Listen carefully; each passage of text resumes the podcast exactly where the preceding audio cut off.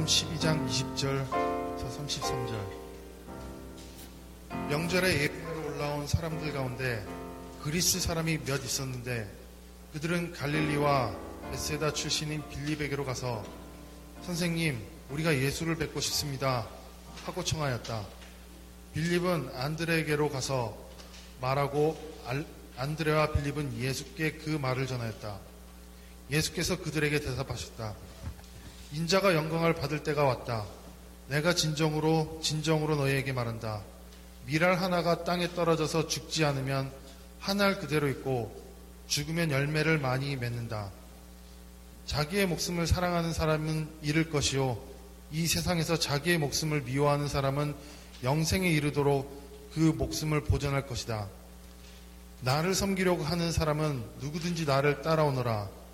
내가 있는 곳에는 나를 섬기는 사람도 나와 함께 있을 것이다. 누구든지 나를 섬기면 나의 아버지께서 그를 높여주실 것이다. 지금 내 마음이 괴로우니 내가 무슨 말을 하여야 할까? 아버지, 이때를 벗어나게 하여 주시옵소 하고 말할까?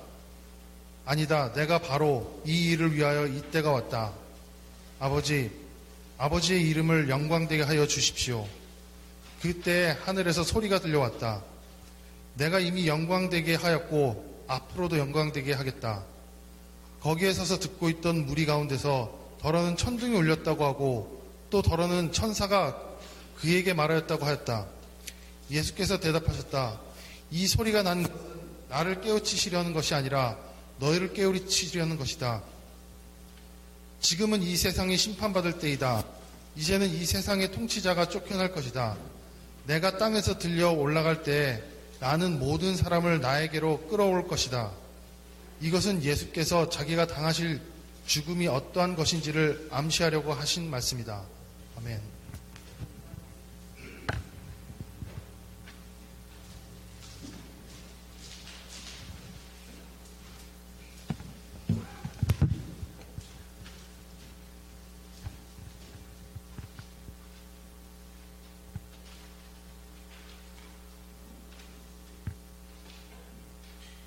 혹시 여러분들은 그 어떤 기사나 이런 것들을 통해서 씨앗이 얼마나 오랫동안 보존될 수 있는가 들어보신 적이 있으십니까? 저희 그 집에서 이렇게 농사 같은 걸 지으시는 분들은 한번 이렇게 그 씨를 다음에 이제 써먹으려고 씨를 받아 놨으면 그것이 대략 얼마 정도까지 보존될 수 있죠? 10년은 가나요? 뭐 씨앗마다 다를 것 같긴 한데 20년 가기도 하나요? 만약에 한 5, 600년 된 씨앗이다. 그러면 그 씨앗이 심으면 다시 뭔가가 자랄 수 있을까요? 5, 600년 된 씨앗? 천년은 어떤가요? 아우, 그것은 불가능할 것 같지 않은가요? 우리나라에서는 한 700년 된 거, 고려시대 때 거 그 씨앗이 그, 그 연꽃 씨앗이 있어서 어디서 그게 유적 발굴과 함께 나왔는데요. 그것을 심었더니 다시 자라기 시작했다는 기사를 본 적이 있고요. 또 어, 한번 화면 보여주시죠. 요게 므두셀라라는 이름이 붙은 date palm tree, 대추 야자 나무입니다. 한 10여 년 정도 됐고요. 한 1.5cm, 1.5m 정도의 높이로 지금 자라 있는 모습입니다. 대추 야자 나무인데 왜 이름이 무두셀라인가? 무두셀라라는 이름은 혹시 기억하시나요? 음, 사람의 이름인데 성경에 기록된 사람 중에 가장 오래 산 사람이 무드셀라죠. 969세까지 살았다고 알려지고 있죠. 이 나무에 그 이름을 붙였어요. 겨우 1.5m 정도이고 어, 실제로 자란 기간이 10여 년 조금 넘는 정도인데 겨우 10년 살았는데 왜 무드셀라냐고요? 어, 심겨져서 저렇게 자라난 거는 그렇게밖에 안 됐는데 저 씨앗이 2000년 정도 된 씨앗을 가지고 심어서 저렇게 나온 거예요. 2000년. 어, 예수님 당시의 씨앗이에요. 근데 그 대추야자 씨 굉장히 좀 큰 편인데요. 심었더니 났어요. 물론 쉽게 아무렇게나 딱 한다고 바로 되는 건 아니었고 그것을 따뜻한 물에 넣어서 보존했다가 영양분을 담고 있는 거를 참 담가서 조심해서 그 이런 걸 전공을 하는 분들이 애써서 조심스럽게 세 개를 심었는데 두 개는 죽고 하나가 이렇게 살아남아서 이렇게 있습니다. 이름이 이렇게 나온 이유를 알겠지요? 어, 이스라엘 예수님이 살아계신 당시는 이스라엘이 로마의 속국으로서 존재하고 있었고요. 어, 예수님의 그 죽으심과 부활과 승천 이후에 기원 후 한 66년, 7년 요쯤 해서는 그 어, 아, 화면도 하나 좀 더 보여주시죠. 잠깐만요. 예, 이, 이미지가 있나요? 마사다 이미지가? 예. 아, 그래서 그 66, 7년경에 예루살렘이 점령을 로마군에 다- 당합니다. 그래서 사실 어, 이- 유다의 역사가 이제 역사의 뒤안길로 그때 사라지는데 어, 유대라는 나라는 사라졌지만 아직 그 항거하는 사람들이 남아 있어서 최종적으로 그 한 천여 명에 이르는 사람들이 그게 다 군인들은 아니었고요. 그 어린 아이와 가족들까지 다 합해서 어, 여기 저 화면으로 보여드릴 마사다라고 하는 지역으로 전부 올라가서 최후의 항전을 합니다.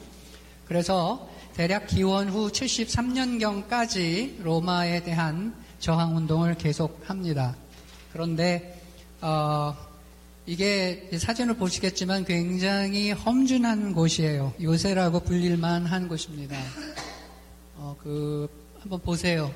깎아지르는 절벽이죠?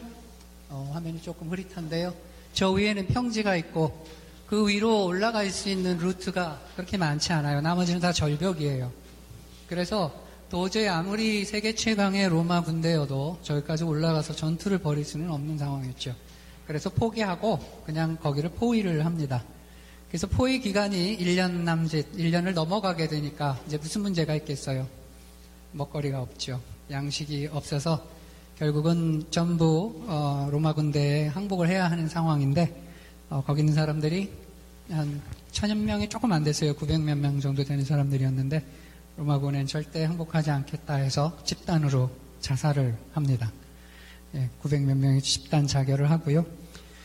어, 그렇게 해서 이 마사다 요새는 그 로마의 끝까지 저항했던 그 저항의 상징이 되는 곳이죠. 근데 그 씨앗이 여기서 발견됐어요. 그러니까 이- 자살을 하면서 있는 건물이랑 이런 것들 다 불태워 버렸는데 그 조그마한 그, 그 단지 속에 대추 아저씨가 좀 들어있던 것이 1960년대에 이쪽 지역을 발굴하던 고고학적 발굴을 통해서 그 씨앗이 그때 나왔고 그것을 1990몇 년도쯤 해가지고 그것을 아, 심어 본 것이지요. 근데 그게 아까 무드셀라라는 그런 대추야자 열매로 자라간 게 됩니다. 오늘 본문에 한 알의 미랄이 땅에 떨어져 죽지 않으면 한알 그대로 있고 죽으면 열매를 많이 맺는다 하는 구- 구절을 보면서 아, 씨앗이 이 오랜 세월을 견뎌냈어도 제대로 심겨지기만 하고 올바른 타이밍에 맞기만 하다면 이렇게 또 다시 생명으로 부활해낼 수 있는 거구나 하는 그런 어, 굉장한 사례가 되는 것 같아서 아주 그 관심 있게 이거에 관한 기사를 쭉 제가 좀 읽어 보았습니다. 오늘 본문은요, 예수님께서 명절을 지키시기 위해서 예루살렘 가운데 예루살렘으로 오셨고, 그 예수님을 찾아서 몇몇 그리스 사람들이 와서 제자들을 통해 우리가 예수님을 뵙고 싶습니다 하는 이야기를 예수님이 제자들을 통해서 듣게 되셨어요. 왜 그리스 사람들이 예수님을 찾을까?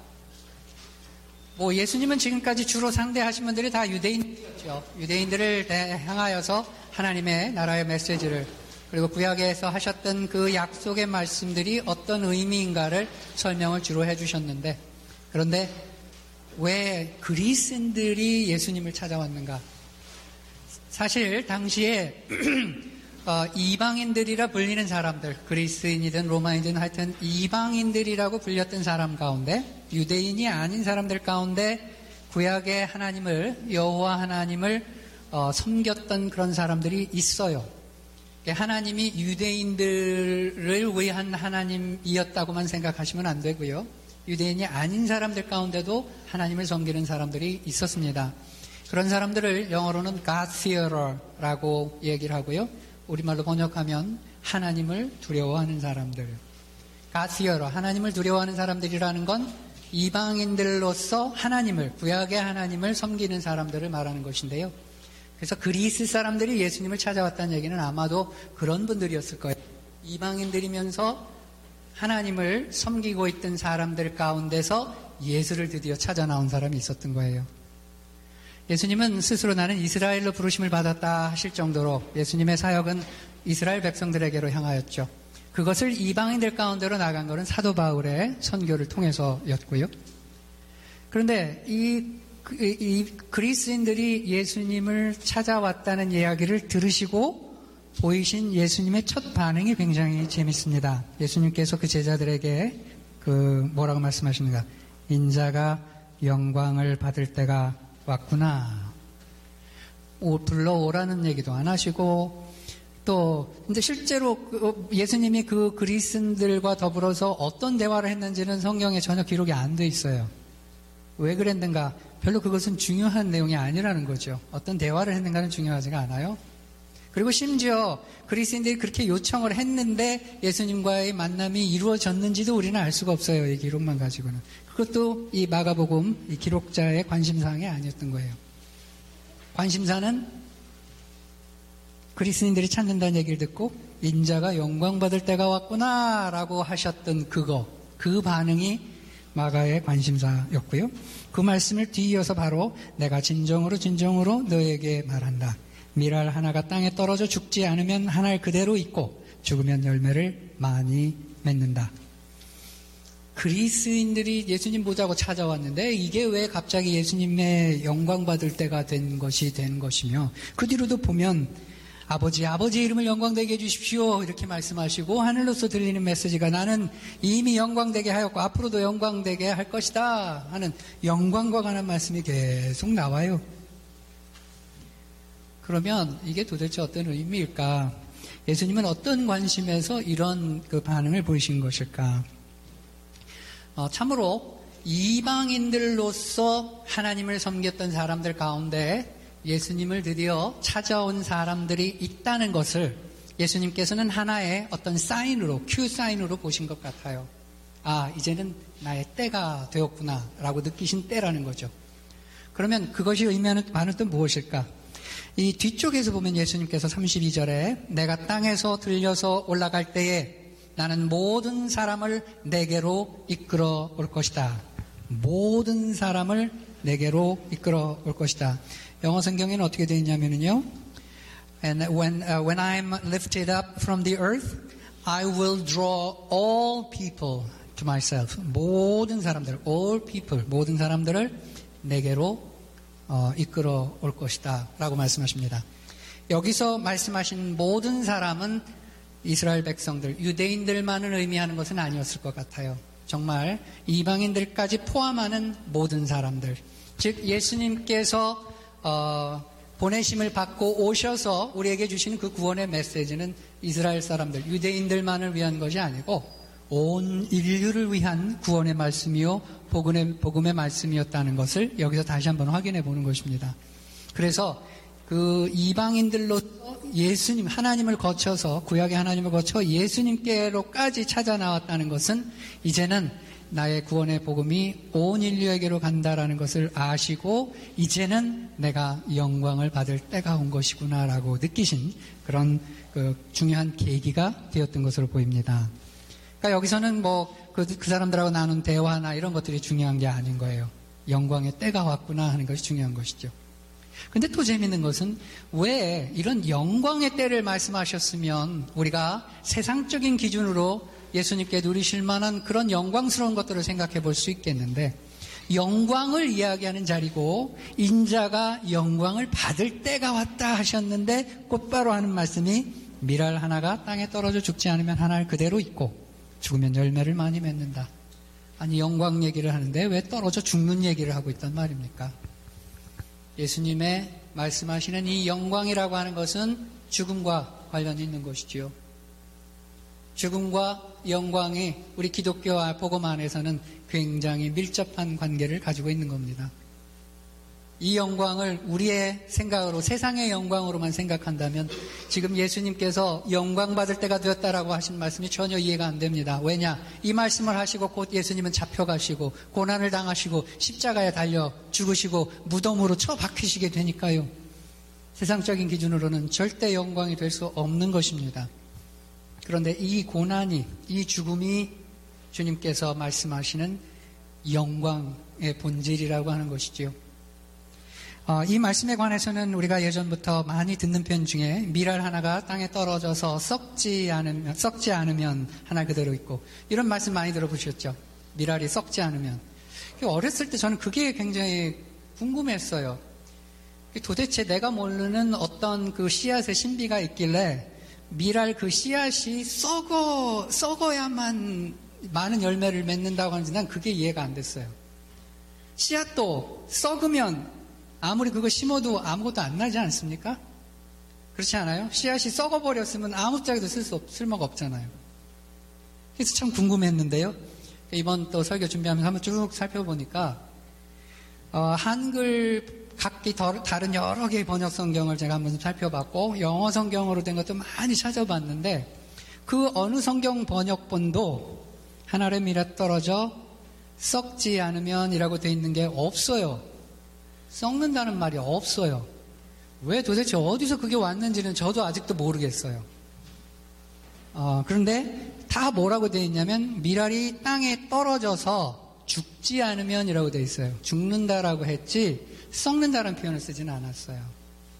그리고 사실은 이 하늘에 떨어진 미랄 그리고 죽어서 많은 열매를 맺고 새로운 많은 생명을 새로운 사람들에게 어, 그, 어, 새로운 생명을 많은 사람들에게 주셨던 그래서 이 씨앗은 하나님이라는 예수님을 상징하는 것인데 예수님이 썩음을 당하셨나요?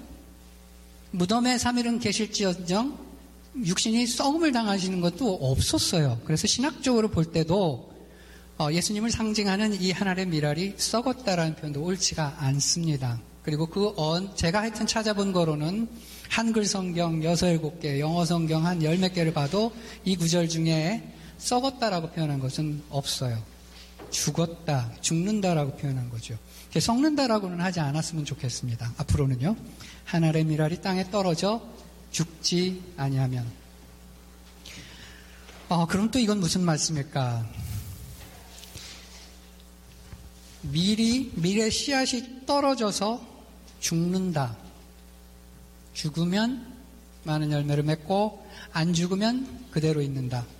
아까 썩는다라고 하면 그대로 있지 않죠. 썩으면 썩어서 없어지는 거니까요. 그래서 죽는다는 말이 다시 한번 맞다라는 것이고요. 죽는다는 의미를 우리가 여기서 다시 한번 생각을 해 봐야 합니다.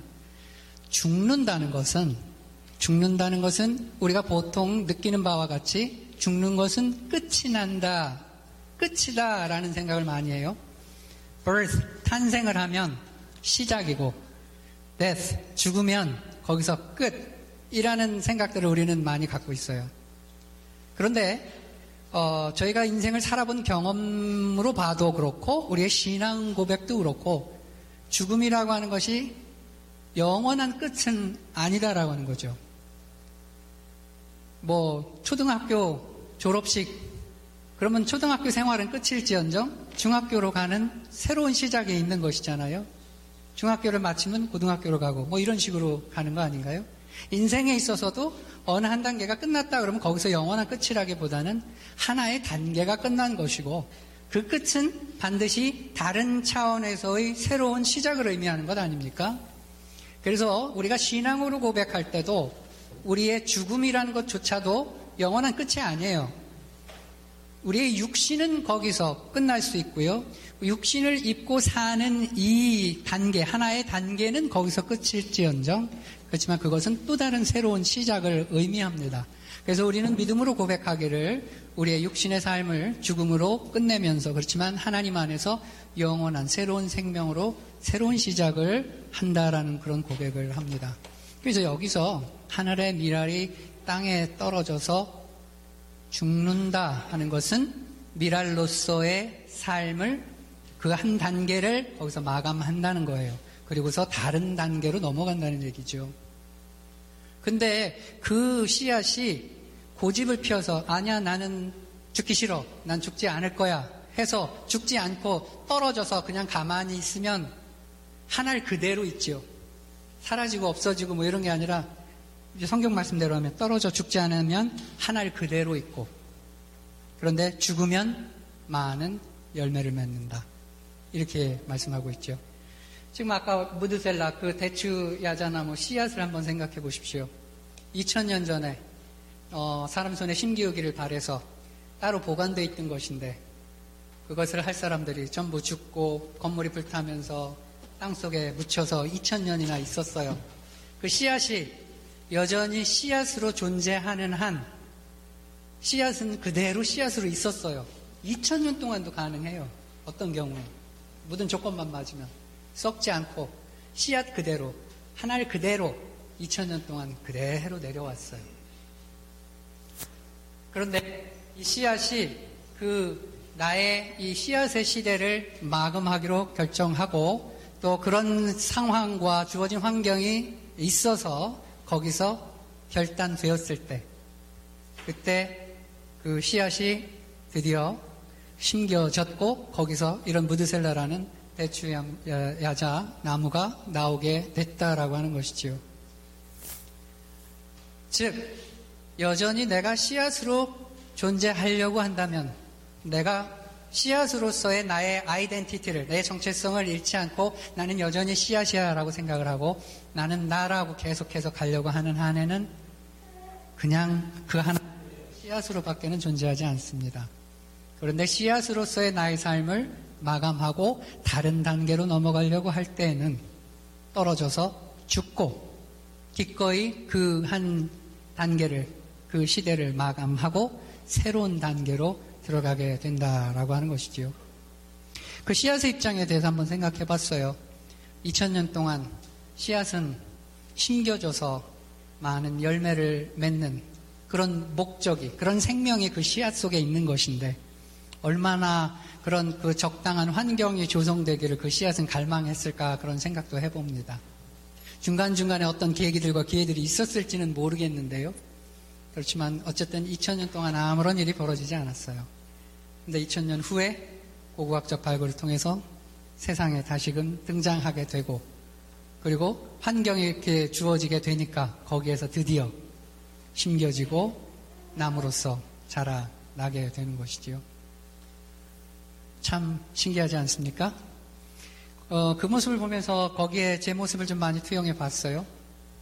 이 그 떨어져서 죽는다라고 하는 것, 나를 죽이는 것이지요. 그것은 쉬운 일이 아니고 그것은 희생을 동반하는 것일 수가 있어요. 그래서 내 그 희생이 싫어서 그게 두려워서 아유 난 절대 그렇게 하지 않겠어라고 고집하는 한에는 그냥 나는 하나의 씨앗으로서만 2000년도, 3000년도, 5000년도 갔을지 모를 일입니다.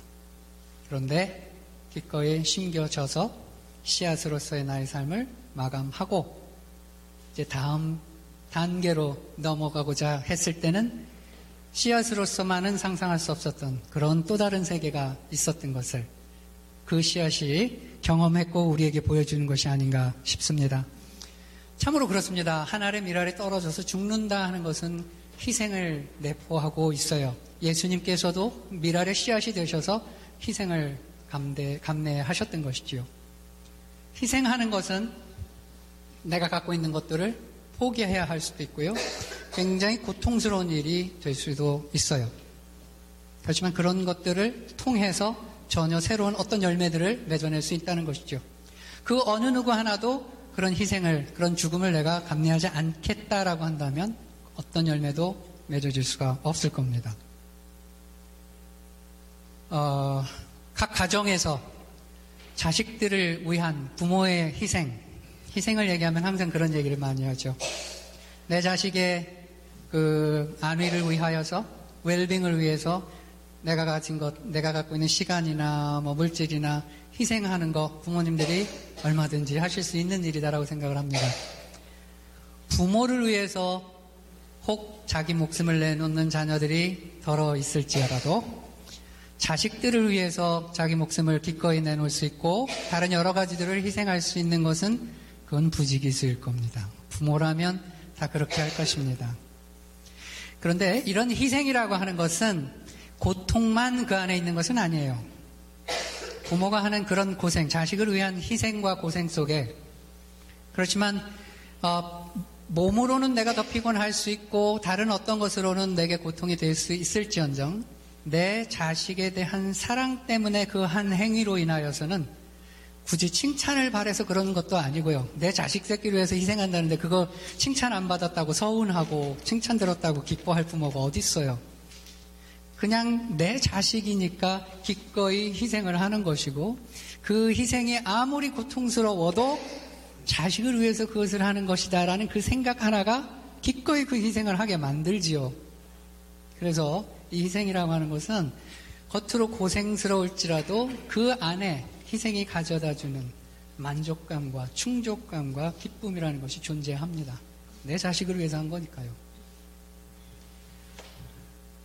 어떤 한 가, 그, 가정이나 어떤 공동체가 이렇게 존재한다 그럴 때는 그 안에는 반드시 희생하는 분들이 계세요.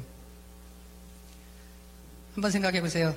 그 가정 내에서 어느 누구도 희생할 생각이 없다라고 생각하고 가족의 부모로부터 아이들에게까지 어느 누구도 아무것도 하지도 않아요. 치우지도 않고 음식 만들어 주는 분도 없고 청소하는 분도 없고 뭐 아무것도 없다. 그럼 정상적인 가정 생활이 될까요? 불가능하겠죠. 그래도 어느 정도 유지가 되고 있다면 누군가는 그 가정에서 희생하고 있다는 거예요. 대체로 어머님들이 그 역할을 많이 감당, 감당하셨었죠. 또 여러분들이 지금 참여하고 있는 어떤 공동체나 모임 같은 것도 생각해 보십시오. 누군가 희생하는 분이 계실 겁니다. 이 교회도 마찬가지예요. 누군가 희생하는 분들이 있기 때문에 공동체가 유지가 되는 것이죠. 만약에 그 희생하는 사람이 한두 명, 한 두어 명, 두세 명 이렇게 된다 그러면 유지는 될 거예요. 그렇지만 그 이상은 힘들어요. 그런데 좀 여러 사람들이 기꺼이 씨앗으로서의 삶을 포기하고 죽고자 해서 기꺼이 죽어서 희생을 한다면 그럼 그 공동체는 성장할 거예요. 그리고 그 공동체 안에 있는 모든 사람들이 다 이렇게 한 마음이 돼서 다 죽기로 작정을 한다면 그럼 그 공동체는 단순히 성장하고 뭐 할 뿐만 아니라 그 공동체가 속해 있는 지역 사회를 다 뒤집어 놓을 수 있는 그런 공동체가 될 거라고 믿습니다. 우리 교회는 어떤가요? 여러분들의 가정은 어떤가요? 이 씨앗이 자기 자신을 포기해서 죽고 새로운 단계로 날아가는 일, 아까 부모님의 희생을 통해서 말씀드린 것 같이 고통스럽기도 하지만 그 안에 기쁨과 영광이 존재합니다. 이 씨앗이 2000년을 버텨오다가 이제 제대로 때를 만나고 케어를 받아서 적절한 환경이 주어지자 생명의 싹을 움투어내고 그 안에서 열매를 맺기 시작합니다. 그래서 어쩌면 우리가 그 씨앗이 되어서 뭐 희생하고 죽는 그런 그 아주 어, 암울하고 아픈 쪽만 생각하기보다는 어쩌면 지금까지 내가 씨앗으로서 적당히 싹을 틔울 수 있는, 발화할 수 있는 그런 환경과 기회가 지금까지 없었는지도 모르겠다. 혹은 그런 환경이 주어졌었는데 내가 그것을 인지하지 못해서 그냥 지나쳐 버렸는지도 모르겠다. 이제 그런 환경이 된 것 같으니까 2000년의 잠을 깨고 이제 여기에서 싹을 틔워보면 어떨까 하는 그런 생각을 할 수 있지 않을까요? 그런 생각을 좀 제가 좀 해봤습니다. 그는 그, 제 개인의 경우도 마찬가지입니다. 음, 어쩌면 지금 이 상황에서 하나님께서 또 제게 또 그런 어, 도전을 주시는지도 모르겠다는 생각도 하고요. 이 교회를 위해서 이 신앙 공동체를 위해서 하나님께서 그럼 너는 어떤 걸 희생해 볼 수 있겠어? 너는 어떤 면으로 더 죽을 수 있겠는가?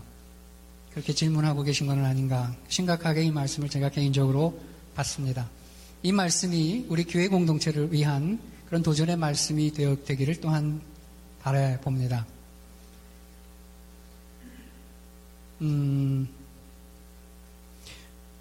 평생 그 제게 어떤 굉장히 그 긍정적인 역할을 해주셨던 참 스승이 제 인생에 없었다라고 하는 점이 제가 조금 불만이었었어요. 굉장히 존경할 만하고 정말 그 어, 연예인들 너무너무 좋아해서 그 연예인들 쫓아다니는 사람들 있죠. 요즘 덕질이라고 하더만요 인터넷에서 그럴 만큼 존경하고 막 내가 그냥 열렬히 환호해서 쫓아갈 만한 그런 스승이 있었으면 좋았겠는데 참 없어서 난 불행한 사람이구나. 그리고 내 주변의 친구들도 정말 아주 아주 훌륭하고 멋있는 사람들로 있어서 그분들로부터 좋은 영향도 받고 내가 좀 더 괜찮은 사람이 될 수 있었으면 좋았을 텐데 왜 내 주변에는 그런 것이 없었지? 이런 생각을 했던 철부지 시절도 있었고요. 그런데 어느 한순간 그런 생각이 들더군요. 어, 마음 가운데 주시는 생각 가운데 내가 그렇게 수많은 좋은 사람들을 내 옆에 다 붙여줬는데 그 안에서 좋은 것은 하나도 발견 못하고 다 보내고서는 그렇게 아직도 안 보내줬다 탓을 하는 것이냐? 이 교회에, 이 교회가 저한테, 목사인 저에게 왜 더 훌륭하고 괜찮은 신앙인들이 더 가득한 교회이지 못하는가? 아니면 아예 제가 첫 파송 왔을 때부터 더 규모가 어느 정도 돼서 이런저런 고민할 거 없이 그저 내 자리에서 조금 뭔만 하면 막 교회가 부흥하는 교회가, 교회가 되지 못했는가 complain 하기 전에 제가 이 교회에 대해서 그렇게 기대하고 또 소망하는 그런 목회자로서 지금까지 섬겨왔는가 그런 그런 질문도 던져봅니다. 한번 주위 분들을 둘러보세요. 우리 소위 주님 안에서 한 가정이라고 부르는 사람들입니다. 서로에게 형제 자매가 되고 우리가 가족이라고 부를 수 있는 사람들입니다. 더 괜찮은 장로님, 더 멋있는 권사님들이 있으면 이 교회가 더 좋아졌을까요? 좀 더 나은 목사가 있었으면 조금 더 달라졌을라나요, 이 교회가? 하나님께 제가 회개하고 여러분들로 인해서 제가 감사를 드립니다. 이제 싹을 한번 틔워 봐야 되겠다는 결심을 해봅니다. 씨앗으로서의 생활을 이제 마감하고 한번 제대로 죽어 봐야 되겠다라는 생각을 해봅니다. 예, 한국말로는 여기에 뼈를 묻는다고 그러는데 저는 여기에 제 씨앗을 한번 심어보고 싶은 생각이 좀 듭니다. 그래서 이런 의미로 제가 좀 더 죽어보려고 합니다. 저랑 함께 죽으러 가실 분 있으십니까? 이 교회를 하나님께서 더 사랑하시고 이 교회를 통해서 이루고자 하시는 그 크신 일 벌써 여러 가지 아름다운 일들이 많이 이루어졌습니다만 그러나 최상의 것, 이 교회의 최고의 때는 아직 오지 않았습니다. 이제 우리 모두가 어, 스스로 죽기를 결심하고 떨어져 죽는 그런 씨앗이 되기로 결심할 때에 이 교회를 통해서 이루실 하나님의 뜻이 아직도 더 큰 영광들이 존재할 걸로 믿습니다. 우리 신앙생활하는 것의 의미가 하늘의 영광을 포기하고 이 땅의 영광을 취하는 것이 아니기를 바랍니다. 오히려 이 땅으로서는 고난을 자초하고 이 땅의 영광을 포기함으로써 하늘의 영광을 우리가 입을 수 있기를 바랍니다. 예수님께서 그렇게 하셨던 것처럼요. 이 땅의 고통과 슬픔을 우리가 희생을 기꺼이 선택을 해서 그로 인하여서 하늘의 기쁨을 하늘의 만족감을 우리가 느끼며 살아갈 수 있기를 바랍니다. 그것을 위해서 오늘 다시 한번 결단해서 어, 우리 자신들이 죽고 예수님과 함께 십자가에 못 박고 그런 결단을 하실 수 있는 복된 주일 되시기를 복된 고난 주간 되시기를 축원합니다. 아멘.